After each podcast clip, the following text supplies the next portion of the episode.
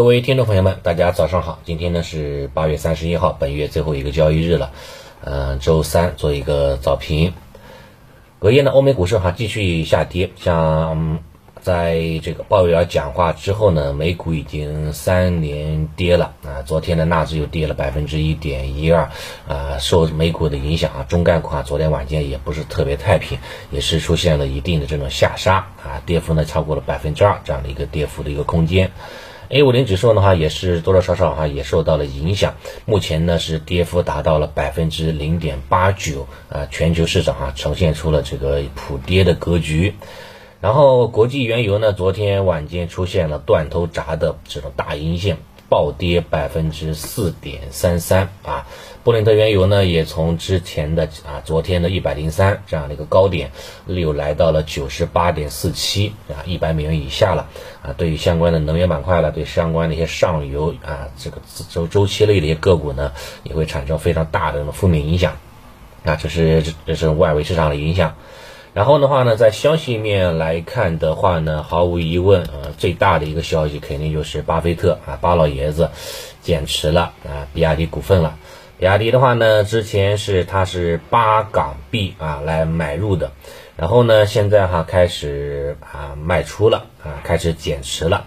虽然说减持的比例不高哈，从他从他持有的百分之二十点零四的这样的一个持股占比，啊，减持到了十九点九二，啊，减持幅度呢非常非常小，但是的话呢，肯定也是影响到了市场的这种关注度，对吧？八港币现在的话呢是多少？两百六十多港币，对吧？这样的一个报价，啊，如果说再加上分红的话呢，基本上的话这个收益哈应该能达到三十三倍。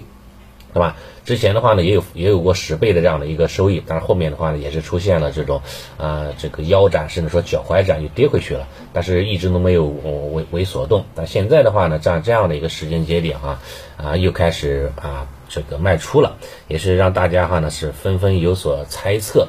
毕竟呢，比亚迪之前卖的一些相关的中资概念股哈，对吧？还是中石油，基本上是卖在了顶尖尖这样的位置。随后呢，像零八年之后，对吧？这个中石油是一蹶不振，真的是说千年的大顶哈，是就是由此构筑成功了。所以说，对于比亚迪的，对吧？不管是港股的股东也好，还是说对于 A 股的股东也好，那真的是瑟瑟发抖吧？啊，反反正不是特别的妙啊，不是特别妙。另外的话呢，像之前这个这个呃腾讯的这个南非大股东，对吧？他一开始也是这样，也是长时间的捂捂了有大概有好几年，啊，有十来年一直不动啊。然后呢，也开始分批卖出了，卖了一点点部分。随后的话呢，也是开始大幅度卖出。腾讯哈，它的股价哈也是出现了这种说啊这么断崖式下跌。所以呢，这个这个这个前车之鉴吧，后事之师。是吧？对于这个比亚迪哈，这个股价会有很大的承压的。如果说比亚迪的话呢，出现很大的承压，那么对于相关的一些汽车产业链哈个股呢，也会产生较大的影响。如果是汽车产业链出现很大的影响哈，也会传导到相关的赛道股方向当中，有继续哈这样的一个调整的一个需求。所以呢，今天哈整个市场哈不是特别的理想啊，这个是有有有要要直面冲击这样的一个影响了，对吧？这是这一刻。然后的话呢，这个虽然说这个呃有一些利空的影响，但是的话呢，也要看到一些这个利好的一些啊相关的一些消息吧。比如说像昨天对吧？昨天晚间是又开始公布出了一批半年报的公司，啊，半年报的公司的话呢，整体来看哈，这个多数个股还可以啊，基本上符合预期，甚至说是那个有点小超预期。各大指数当中哈，也就是沪深三百的这个公司哈，它的整体的业绩呢是非常非常稳定的，啊，能够保持在百分之十左右这样的一个增长的一个速度。所以呢，只要沪深三百的一些权重个股哈不拉胯，不那个出现啊这种深跌的这样的一个可能性，指数的话呢下跌调整的空间哈相对来说还是比较有限的，对吧？指数的话呢还是要靠权重来托起来的，啊，小市值的话呢更多是一种市场的一个短期的一个情绪的一个炒作这一块的。好吧，所以呢，我觉得话呢，这个呃，虽然说今天有外围影响的一种一种压力，但是的话呢，也考虑到哈，有不少的公司业绩还不错，对吧？也表现出了一定的这样的一个啊止跌的效果啊，抗跌的这样一个特性，所以的话呢，可能会有一定对冲，会减半这样的一个外围风险的这样的一个利空的影响啊，这一块的话呢，可以稍微这个呃宽宽心吧就可以了。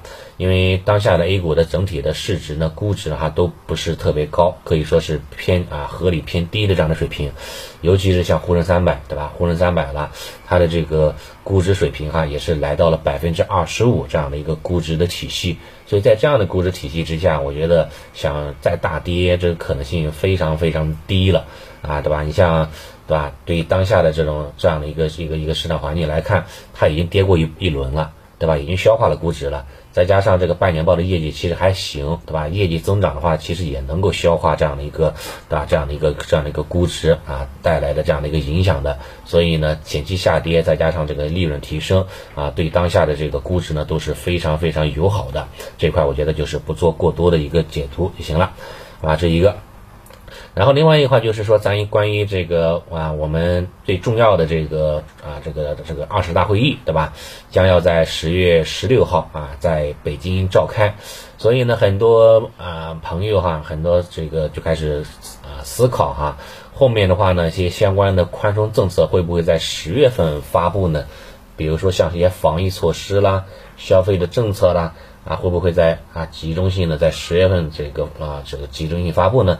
所以大家的话呢，可能会对这个十月份啊这个为这个行情的一个机会呢是有抱有非常大的一种期待值的啊。原因的话呢，大家都懂的啊，就不再过多的去去阐述了，好吧？这一点的话呢，可以当做一个未来行情的一个指引啊，时间点可以做一个做一个了解，行了。早盘情况的话呢，基本上就是这样，有利空啊，但是估计的话呢，今天会有会有一定的这个对冲啊，会有一定的消化，看盘面的一个表现了。只要说沪指的话呢，依然还是在三幺五零上方运行，那基本上还是要构筑这样的一个 W 底平行底的一个支撑。那么，那么接下来继续以时间换空间的话呢，完成这种中期筑底的概率还是比较大的。看看什么时候能够量能缩到缩到极致了，那往往就是非常好的再次上车的机会了。好，那今天早盘情况就先聊到这里啊，谢谢大家。